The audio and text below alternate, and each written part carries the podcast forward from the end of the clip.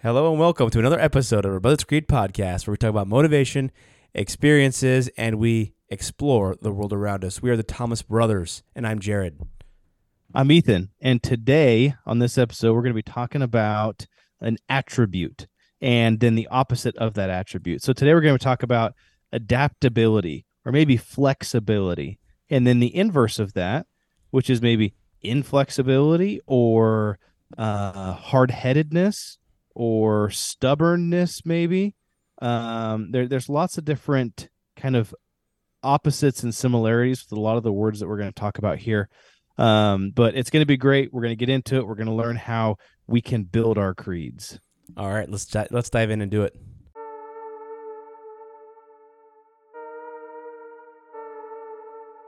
Yeah, I'm thinking I'm back. Most valuable commodity I know of is information. And that, my friends, is called integrity. That's called courage. Now, that's the stuff leaders should be made of. Either you're somebody or you're nobody. You're not the devil. You're practice.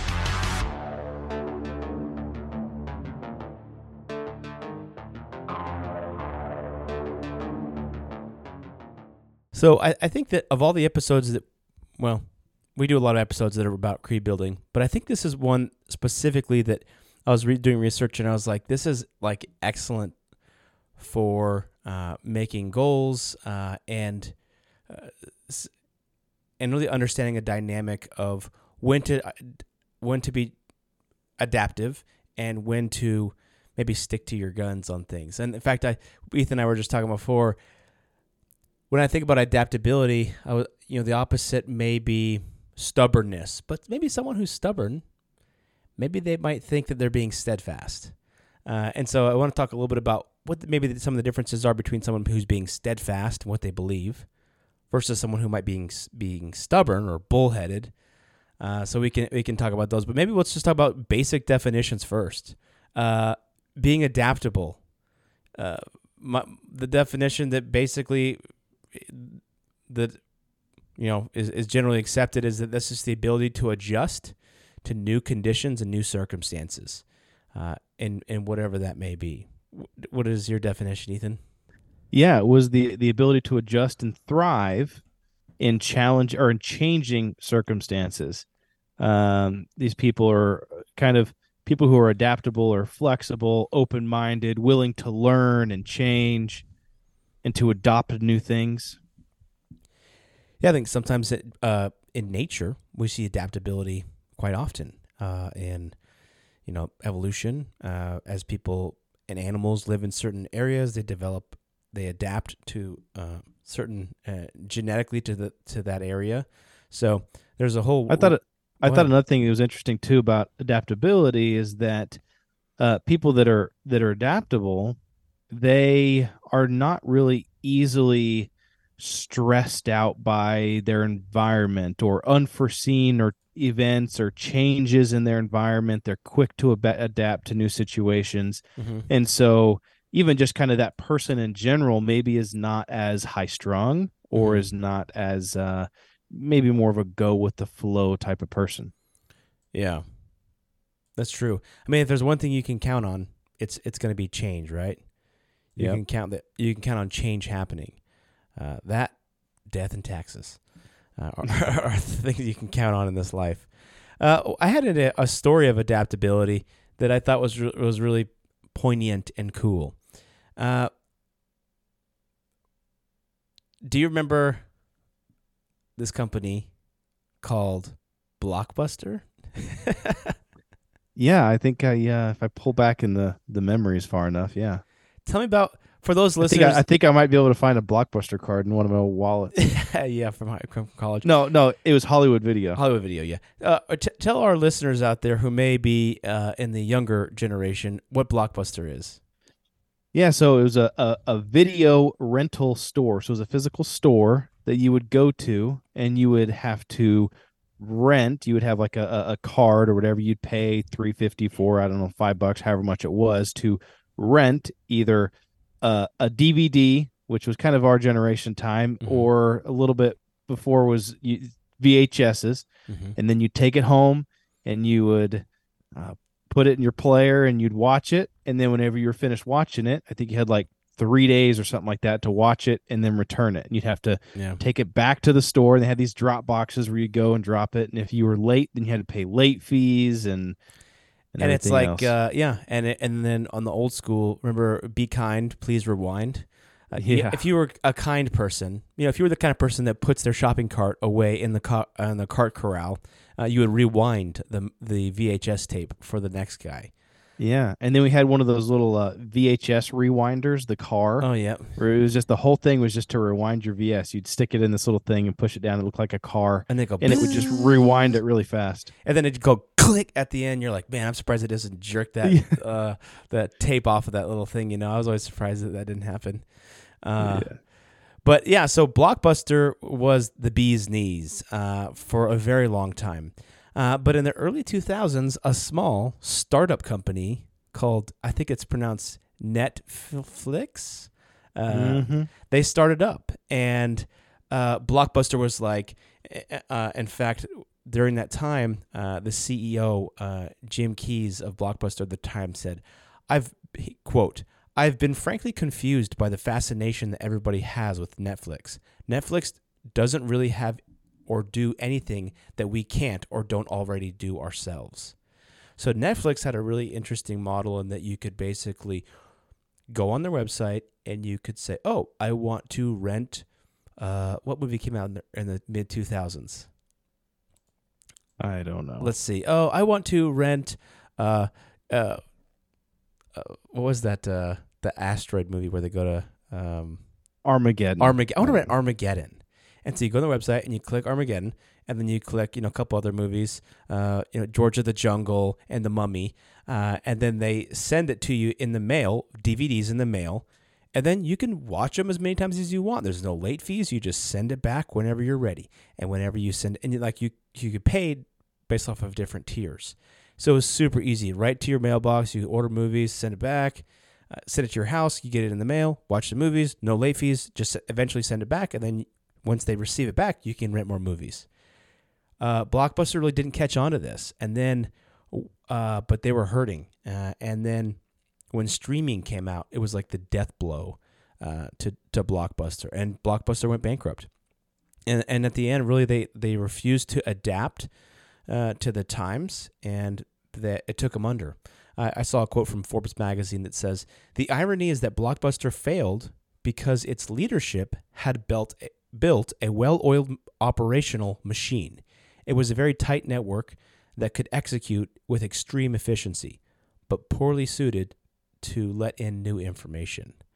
So they were so focused and so hyper focused on staying the course and on their operations and their and efficiencies therein that they didn't adapt to new information and the new ways of of streaming and the new market and this new mailing, and they uh, went under because of it. So uh, I think that's a, a- great example uh, of how being inflexible or not being willing to adapt can be to your detriment and can ultimately uh, be to your downfall. But I, I want to come back to this story a, a little bit later and talk about maybe how they could have been adaptable but still be said steadfast. I'll talk about that a little bit later. Yeah, yeah, that's really cool. I, I every time I think of like adaptability, I think of the the the military slogan of adapt, improvise, and overcome. Mm-hmm. That's just something that that I think about. That it it in, uh, emphasizes the importance of kind of being adaptable and flexible in challenging situations, and it encourages soldiers to to be creative and flexible and persistent in solving problems that they're faced with. Yeah.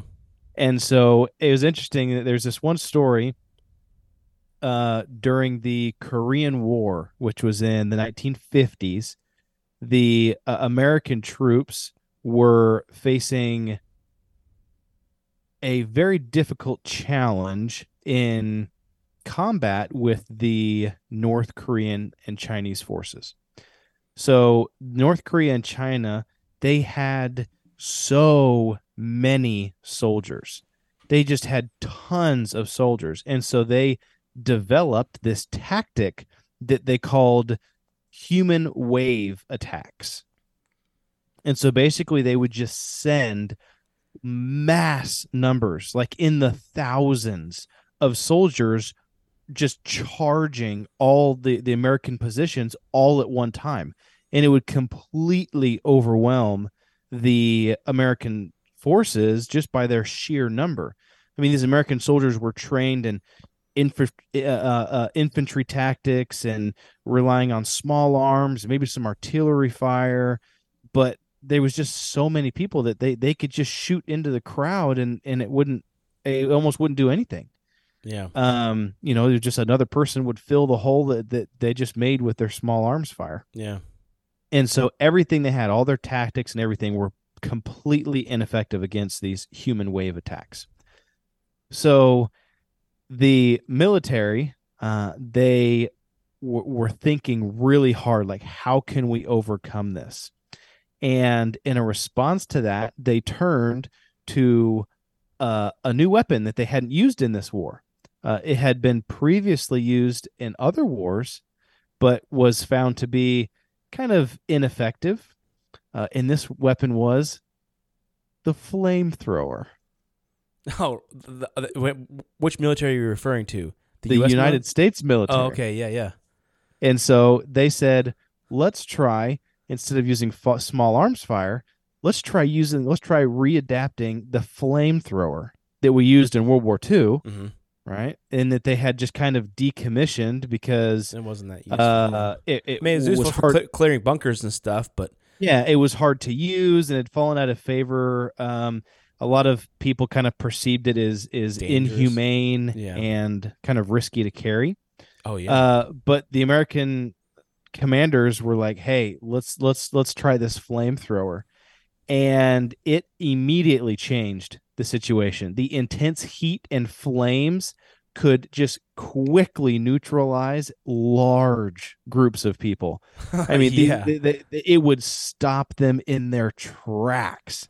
And it was the weapon that that that kind of that adaptability and learning, okay, what works and what doesn't. It completely changed the battlefield and um, the kind of how the that specific war was was going. Wow. And so uh, when these North Korean and Chinese soldiers they became terrified when they became confronted with just walls of flamethrowers they were being used to to hold back the masses this human human wave. Wow. And they uh they stopped doing that real quick. So i just thought that was a, a really interesting story about kind of adaptability of of seeing a, a problem you know we're just you can't just keep beating your head against the ro- the the wall and hoping it changes. Yeah. You got to change with it. You got to st- take a step back and say okay what can we do different that's going to help this situation? So i thought that was a cool story. That is a cool story. Yeah i know that they were like like the death toll was just sky high.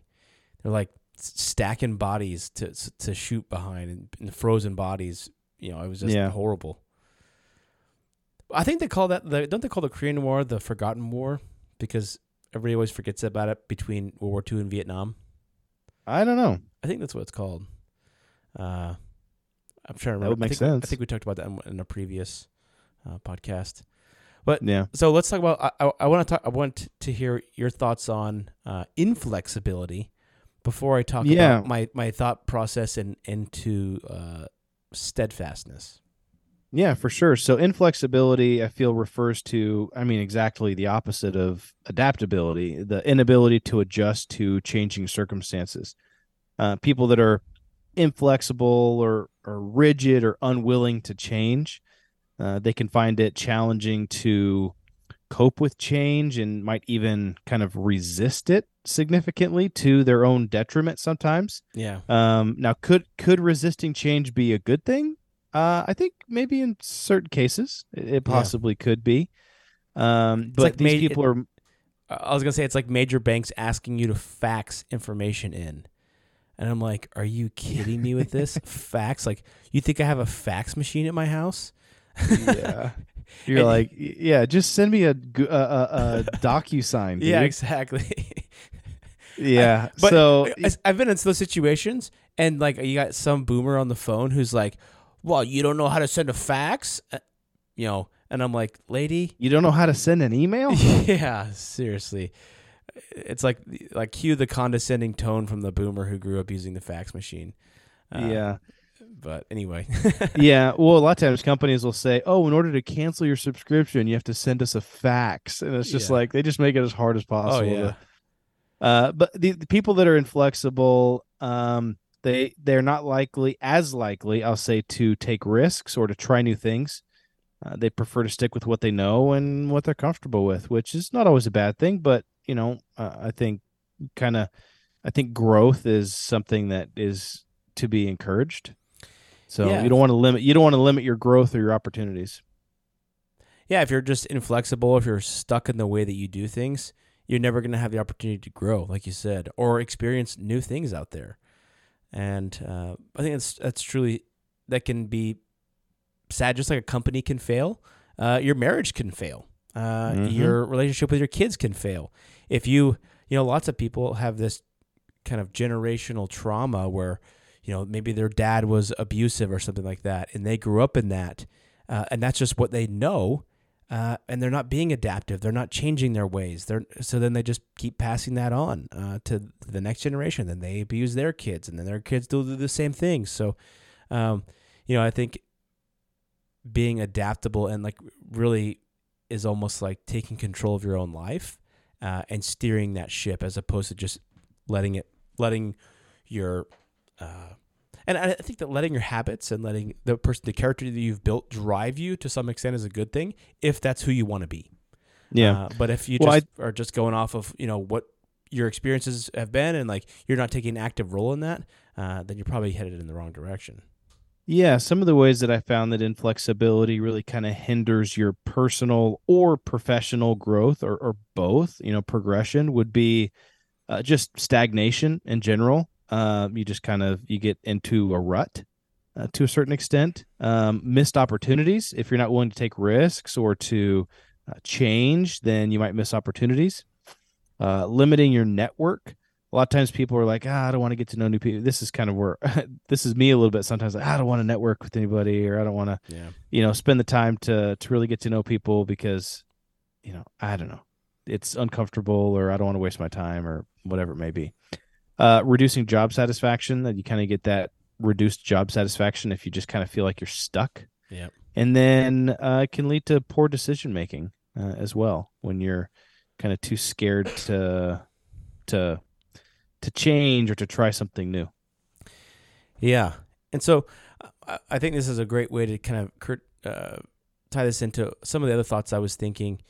So I think sometimes we look at someone and say, you know, this guy is will not change uh, the way that he is, sees sees things, or will not change his uh, ideas on this, and we view that as being inflexible. We can view that as being stubborn or bullheaded. Uh, but I think that person that person might think that they're being steadfast in their beliefs or steadfast in what they know or steadfast in what they believe.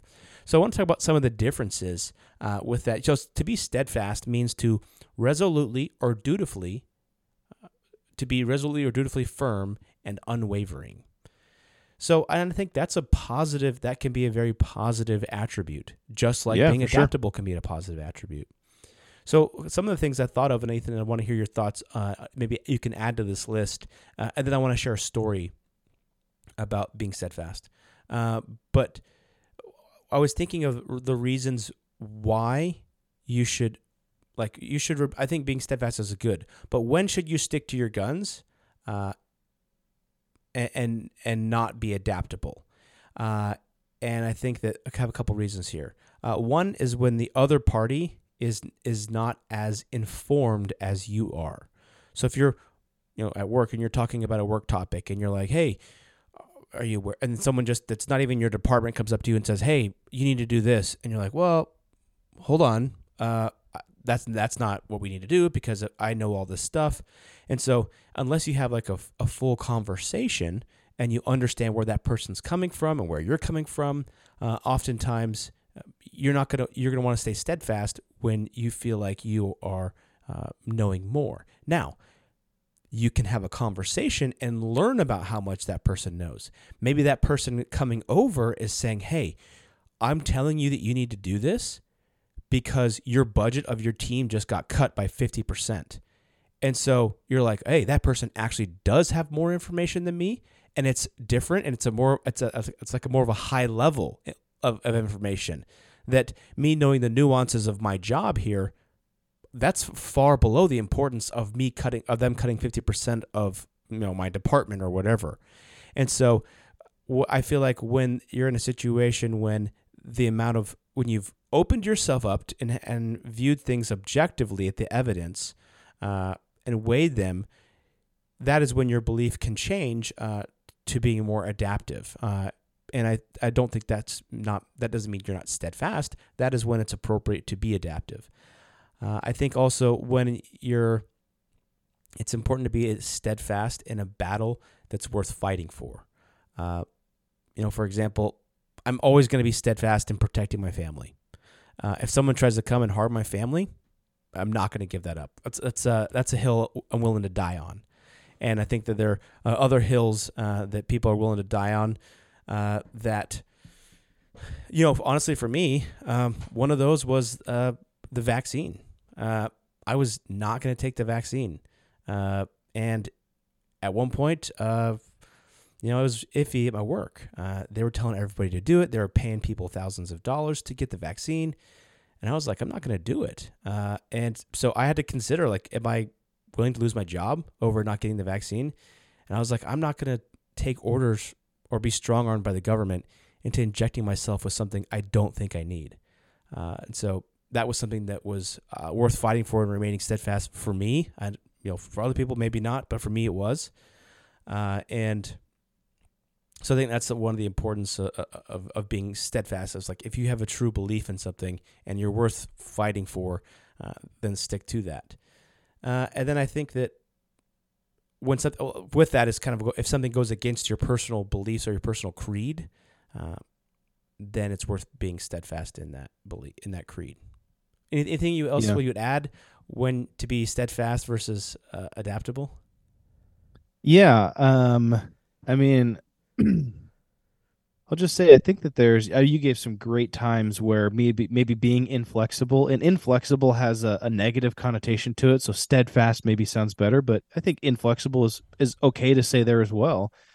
Would be yeah things of I, I think maybe certain things of moral character, mm-hmm. right? I'm not going to be I'm not going to be flexible when it comes to my moral character. I've made decisions on things that I'm okay with and that I'm not okay with, mm-hmm.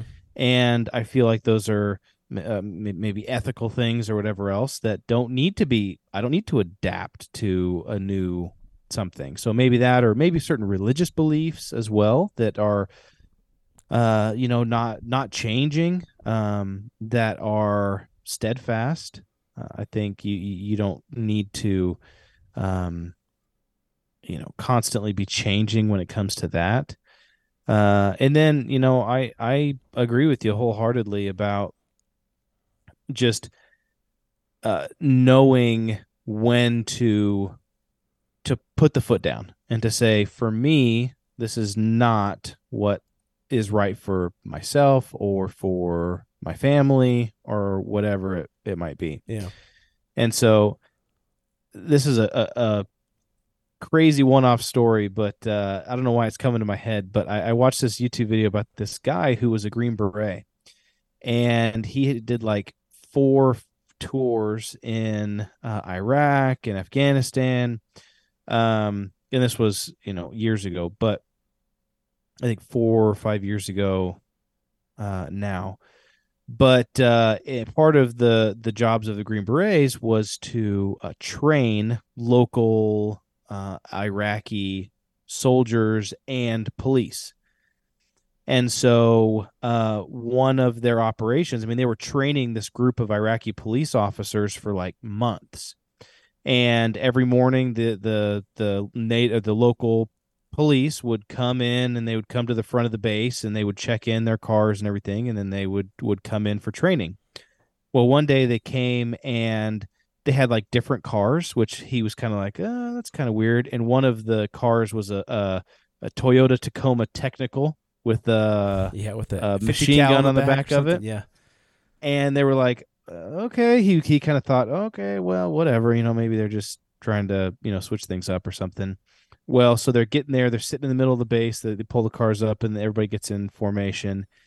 And out of nowhere, one of these Iraqi police officers or officers that they've been training for months hops up in the back of this technical truck and racks the machine gun and just starts laying people down Oh, um, soldiers on the inside of the the military base.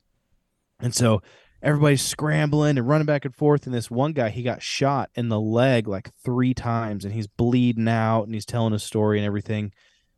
And um, he uh, he lost his leg, and, and what is is what ended up happening, and he almost died. I mean, he was in the hospital for a year, and he is actually the only currently still active and deployed and this is a couple years ago but active and still went on deployment with an amputation above the knee he's Hmm. the only soldier to exist to have an amputation above the knee and still actively be deployed as as a uh, Interesting. uh, green beret he was a green beret and so one of the questions he asked is he was like he got asked by this interviewer was like hey do you like hate this guy that betrayed you and you like this friend that you thought was a friend and that betrayed you and everything else and he goes you know i had really hard feelings. I wanted to find that guy. And well well actually they killed the guy. I'm sure they do. but he's like you know in, in order to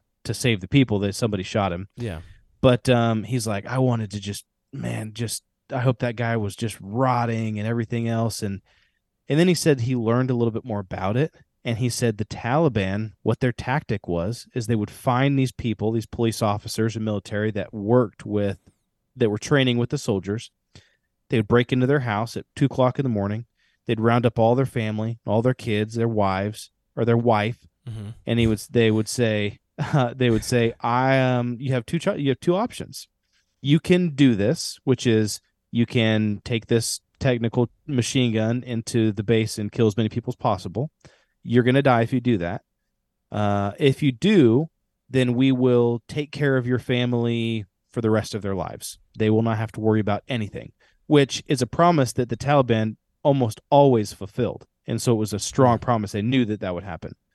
And, and they said or you can uh, we will brutalize your family in front of you murder them and then we will murder you. And we will not be we will be slow uh, slow about it. Hmm. and so he was like i'm this this american guy the green beret he was like i'm a family man he's like i love my family and i would do anything for my family and he goes if i put myself in the same shoes as that guy to be completely honest he goes i would have made the same decision Jeez. and um and so it's it's just interesting you know i don't know how that particularly applies to being inflexible but you know or or adaptable but sometimes you you think that you're you're put in these situations where you just have to make a choice I think sometimes to- like maybe there's like a higher need uh, that, Yeah. or like a higher principle that you're, they're obviously the love of your country, love of your fellow men, but perhaps the love of your family trumps that. Yeah, for Uh, sure. You know, do I want, you know, to these people to my family to suffer or someone else to suffer and um is is being stubborn when you're being when you're placed between a rock and a hard place of two just terrible decisions. Mm-hmm. Uh which one do you choose? And sometimes you're like, well, Yeah. I think I ne- I think I need to be a little flexible here and uh Yeah. maybe make the decision. So, it's So- an interesting story. Yeah, that's a good. That is an interesting story. Uh, so, I do have one story that has to do with uh, being steadfast. So, in 2006, Ford got a new CEO, uh, Ford Motor Company, uh, named Alan Mulally, and he had previously worked with Boeing. Uh, he had helped turn them around, uh, and he was famous for saying, "You know, have a plan, keep it simple, and stick to it." So previously, before he joined, Ford had like all these phrases and initiatives, you know, like back to the basics and the way forward and the way forward acceleration. Like those were some different plans that they had, like all this stuff that they were trying to turn the company around because the company was not in a good spot. And um, Mulally came and he with a plan that every employee would would implement. In fact, he printed it out uh, like little cards and he passed it out to everybody from the C-suite all the way down to the factory workers. Uh, this is what we do. This is our plan. These four objectives are what we are all about. Anything that is like not under these four objectives, don't do it. And uh, he was like, we just needed to be religiously held to a plan. So the just to kind of give you an idea what this plan is, it was four points. First one was aggressively restructure to operate profitably at the current demand and changing model mix. The next one was accelerate development of new products our customers want and value. The next one was finance our plan and improve our balance sheet. And the next one was work together effectively as one team. So, after about like six months of this, the, not only just the, the, employees, but the media was getting also blasted with this, you know, shareholders and this kind of stuff. After about six months of this, people were getting getting sick of hearing these four points. He would literally open the meetings with it, any shareholder meetings, any town halls, always talking about this. He would just be passing out these cards to everybody. And uh, at an auto show once, uh, a reporter asked him, "Hey, we're getting tired of these same four tenants. Like, can we get something new?" And he said, kind of replied to him incredulously, "But we're still working on this plan. Uh, until we achieve these goals, why would we need any other ones?" Uh, and so, uh, during shortly after 2006, you know, the financial crisis hit, uh, and the company was in deep trouble but the company was actually able to. They didn't take any bailout money from the government, like uh, GM, Government Motors, uh, and the CFO at the time he actually suggested they cut spending on new products, which one of their tenants was, uh, you know, it was accelerate development of new products our customers want and value. He was going against that, and so uh, he said, "Let's cut, cut spending so we some, could save some cash." And the uh, the CEO was like, "Why do we need to cut cash? Like, if we cut cash and stop developing new cars, the company has no future without better cars."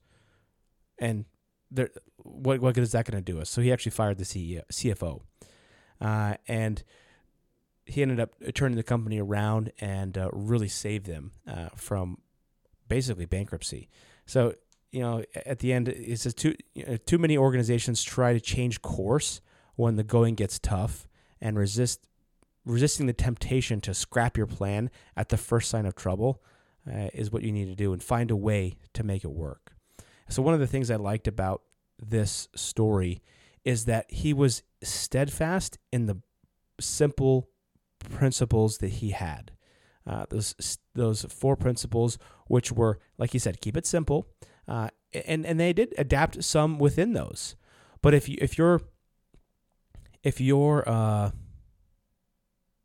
goal, for example, like going back to the Blockbuster example, if one of Blockbuster's core goals was service, uh, provide entertainment to our clients in the most efficient way possible, then adaptability is built into that goal. And you can be steadfast in your goal while simultaneously being steadfast.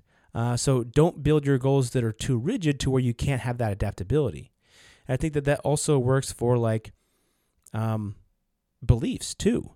Uh, if you have a belief that is strongly held, like I am, uh, you know, if you have a strongly held belief, maybe the vehicle along the way uh, that is supporting that. Uh, let's just say, for example, uh, I think I was thinking about uh, the Boy Scouts of America. If you're, you're saying, well, my core belief is that boys need to have experiences with other young men in a safe environment. If that's your core belief, uh, you know, where young men can grow and be with other young men, and you have your kids in Boy Scouts, then let's just say the Boy Scouts force girls into your troop, then at that point, uh, you should abandon the Boy Scouts.